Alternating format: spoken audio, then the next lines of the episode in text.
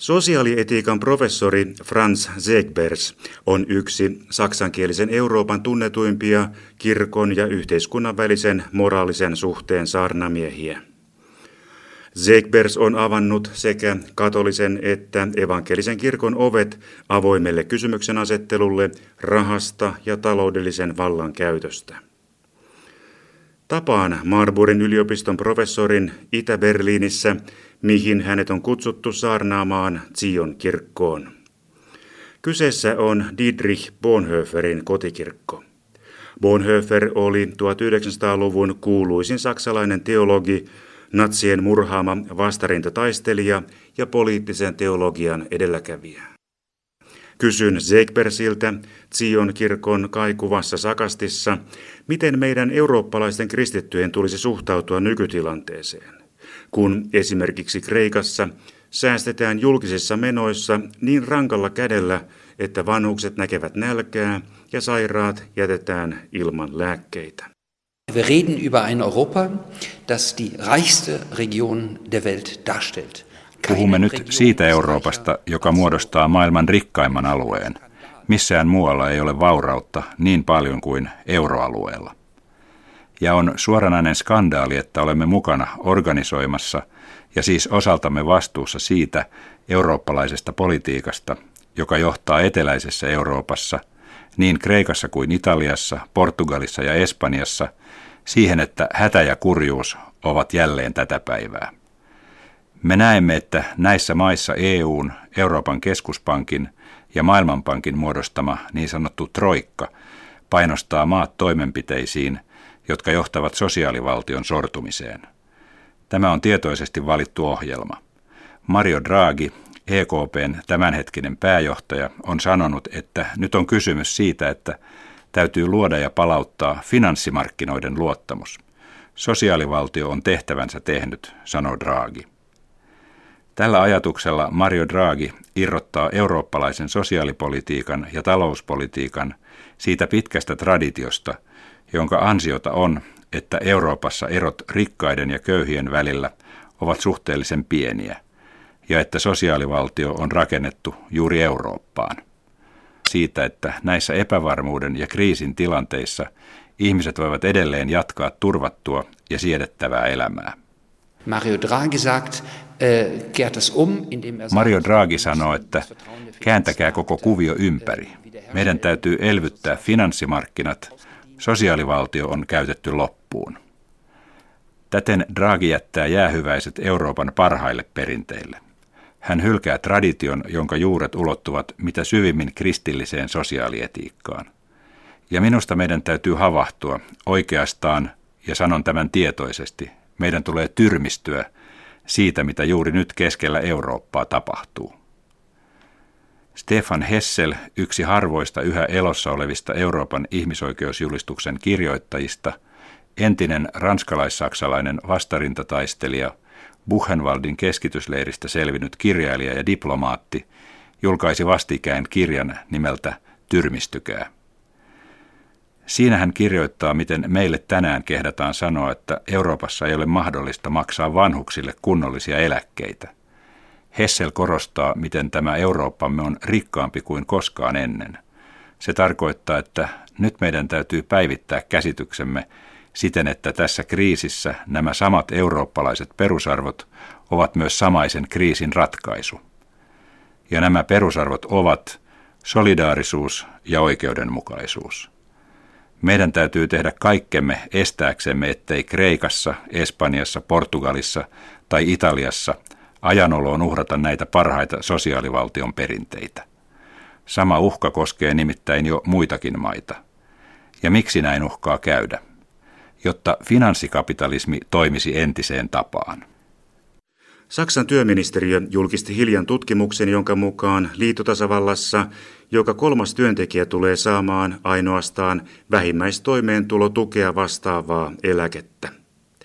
Eli 35 vuotta keskipalkalla ahertanut työntekijä tulee saamaan kuukaudessa 688 euroa. Miljoonat Euroopan vauraimman maan kansalaiset on tuomittu vanhuusköyhyyteen. Jo nyt on puistossa tyhjiä pulloja keräävä mummo Saksassa aivan tavallinen näky. Kysyn professori Zegbersiltä, miten tämä ristiriita sopii yhteen kristillisen sosiaalietiikan kanssa. Die äh, Renten in Europa, äh, die niedrigen Renten in Europa sind das Ergebnis einer Euroopassa maksettavat liian alhaiset eläkkeet ovat seurausta politiikasta, joka laskee työmarkkinoilla yhä laajentuvan matalapalkkasektorin varaan. Meillä Saksassa on yksi suurimmista matalapalkkasektoreista koko Euroopassa. Missään muualla ei makseta niin alhaisia palkkoja suhteessa maan koko palkkatasoon kuin Saksassa – Saksa on yksi niistä harvoista maista Euroopassa, missä ei ole määritelty edes vähimmäispalkkaa. Ei siis ole mitään alarajaa, minkä alle palkka ei saa pudota. Kun ihmiset tekevät vuosikausia töitä tällaisten työehtojen kanssa, niin ei vanhana voi saada sellaista eläkettä, millä voisi elää suistumatta köyhyyteen. Saksa ajaa sellaista politiikkaa, missä se yhtäällä komeilee maailman suurimman vientimaan kunniapaikalla ja on saavuttanut erittäin korkean taloudellisen kilpailukyvyn. Juuri tämä hyvä kilpailukyky on ostettu nälkäpalkoilla ja niitä seuraavilla alhaisilla eläkkeillä. Ja minä olen sitä mieltä, että tässä tarvitsemme selvän kurssin muutoksen. Mitä meidän kristittyinä tulisi tehdä? Kristityillä on kai Uuden testamentin hengen mukaan velvollisuus myös toimia lähimmäisen rakkauden, jakamisen ja oikeudenmukaisuuden puolesta. EUn alkuperäinen ajatus oli rauhan, sosiaalisen tasa-arvon ja oikeudenmukaisuuden luominen. Näin piti tiivistää rauhaa Euroopassa. Ja nyt tästä rauhan ideasta on tullut kilpailun ideaali. EUn päämääränä on sisäinen ja ulkoinen kilpailukyky. Ja nyt näemme, että tästä kilpailun ideasta ovat ajatukset sosiaalisesta oikeudenmukaisuudesta ja solidaarisuudesta työnnetty häiritsevinä taka-alalle ja tuhottu. Ja minä uskon, että meillä on kristittyinä ja kirkkona erittäin tärkeä rooli. Meidän täytyy tehdä nyt selväksi, että Euroopan unioni ilman oikeudenmukaisuutta ja ilman solidaarisuutta johtaa perikatoon. Kirkkoisa Augustinus on sanonut, että yhteiskunta ilman oikeudenmukaisuutta on rosvojoukko. Me elämme Euroopassa, missä rikkautta on enemmän kuin milloinkaan ennen. Samaan aikaan on tämä Eurooppa mitä syvimmin jakautunut. Yli 80 miljoonaa eurooppalaista on työttömänä. Puolet Espanjan ja Portugalin ja Kreikan nuorisosta on vailla työtä ja vailla ammatillista tulevaisuutta. Tällaisena hetkenä me tarvitsemme uuden paluun eurooppalaisen ajattelun alkulähteille. Saksassa talouslehdet kirjoittavat innolla siitä, miten liittotasavaltaan nyt saadaan uutta ja pätevää ammattityövoimaa Espanjasta. Samaan aikaan nousee kuitenkin pelko siitä, että Euroopassa kasvaa kokonainen sukupolvi nuoria ihmisiä, jotka eivät elämässään ole nähneet muuta kuin epävarmuutta ja kodittomuutta. Siinä, missä piti olla ammatillinen ja taloudellinen tulevaisuuden usko. Marburgin yliopiston sosiaalietiikan professori Franz Zegbers näkee rikkaiden euromaiden itsekyyden ajavan nämä nuoret seuraamaan siirtotyöläisinä isiensä jälkiä. Daran sieht man, dass die bisherige Europapolitik gescheitert ist. Ähm, Koska köyhyys ja työttömyys Euroopassa kasvaa, niin se on kouriin tuntuva osoitus politiikan virheistä. Tästä syystä tarvitsemme täyskäännöksen. Ei saa olla niin, että hyvinvointi ja rikkaus lisääntyy Euroopassa ainoastaan osalle väestöä, ja väestön toinen osa suljetaan kaiken hyvän ulkopuolelle. Espanjassa ja Kreikassa on joukoittain nuoria, joilla ei ole minkäänlaisia ammatillisia tulevaisuuden visioita, ja jotka vaeltavat sankoin joukoin muun muassa Saksaan. Näiden nuorten kohtalo on samanlainen kuin heidän isovanhemmillaan. Nämä tulivat niin sanottuina vierastyöntekijöinä Saksaan. Ja nyt tulevat vuorostaan hyvin koulutetut insinöörit ja lääkärit ja opettajat, joilla ei ole mitään ammatillisia mahdollisuuksia kotimaassaan. Samalla tämä tarkoittaa, että lähtömaista jäävät puuttumaan juuri kipeästi tarvittavat korkeasti koulutetut ammattilaiset. Euroopan kriisimaat ovat investoineet korkeaan koulutukseen.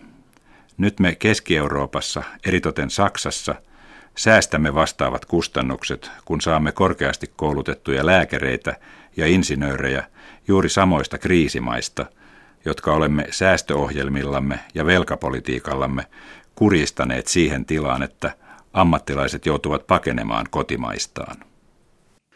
Saksassa on perinteisesti käyty moraalista keskustelua käsitteillä tekijät ja uhrit. Tällä viitataan natsiaikaan, eli siihen vastuuseen, ketkä olivat aktiivisia syyllisiä hirmutekoihin, ja ketkä omasta tahdostaan riippumattomia uhreja.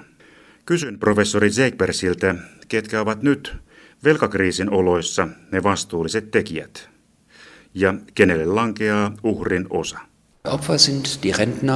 Uhreja ovat eläkeläiset, joiden eläketurva on leikattu. Uhreja ovat ne nuoret, joilla ei koulutuksesta huolimatta ole ammatillisia mahdollisuuksia. Uhreja ovat ne ihmiset, joiden palkat on leikattu. Tämä tarkoittaa, että uhreja ovat kaikki ihmiset, jotka joutuvat uhraamaan elämänsä finanssimarkkinoiden pitämiseksi tyytyväisinä. Mitä me nyt juuri koemme, on sitä samaa, mitä globaalissa merkityksessä rikas pohjoinen on tehnyt köyhälle etelälle, kehittyneet maat kehitysmaille jo vuosikymmeniä sitten. Silloin myös muun muassa Argentiinassa ja kaikissa latinalaisen Amerikan maissa oli finanssikriisejä. Eteläisten maiden ulkomaanvelat nousivat kriisimittoihin. Ja tuolloin teologit kehittivät sanonnan, että me elämme uhrikapitalismissa – meidän täytyy uhrata sosiaalivaltion perusteet, jotta meistä tulee jälleen luottokelpoisia. Ja juuri tämä tapahtuu jälleen, tällä kertaa vain euroalueen sisällä, jotta eteläisen Euroopan maat voivat säilyttää luottokelpoisuutensa, täytyy heidän uhrata sosiaalivaltionsa.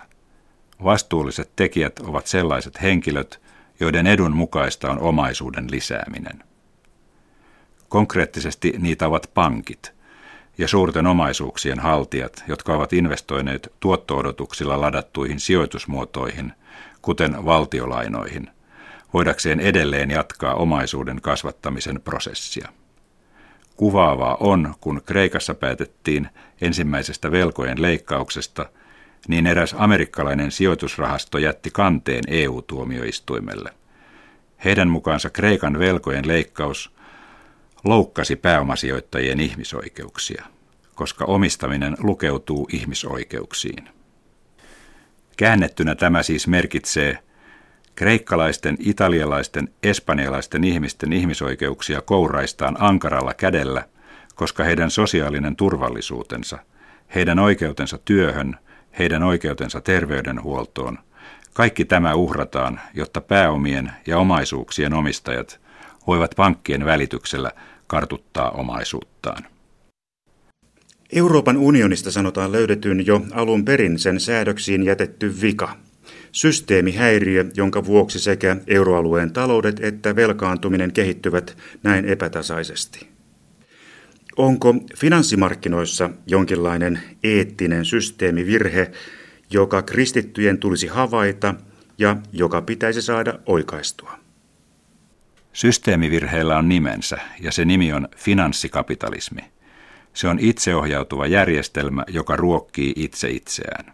Also das, ähm, die Gewinne und die Rendite, Finanssikapitalismin voittoja ei käytetä yhteiskunnan ja hyvinvoinnin parantamiseen tai sosiaalivaltion rahoittamiseen. Kaikki nämä muut menoerät nähdään ainoastaan kuluina, jotka vähentävät tuottoja. Finanssikapitalismi on näin rakenteellisesti säädetty sillä tavalla, että se lisää omia tuottojaan muiden yhteiskunnan kulujen kustannuksella. Ja siitä syystä meidän täytyy ratkaista tämä finanssimarkkinoiden ongelma toisella tavalla. Talous täytyy järjestää sillä tavalla, että voitot palautuvat yhteiskunnan hyödyksi.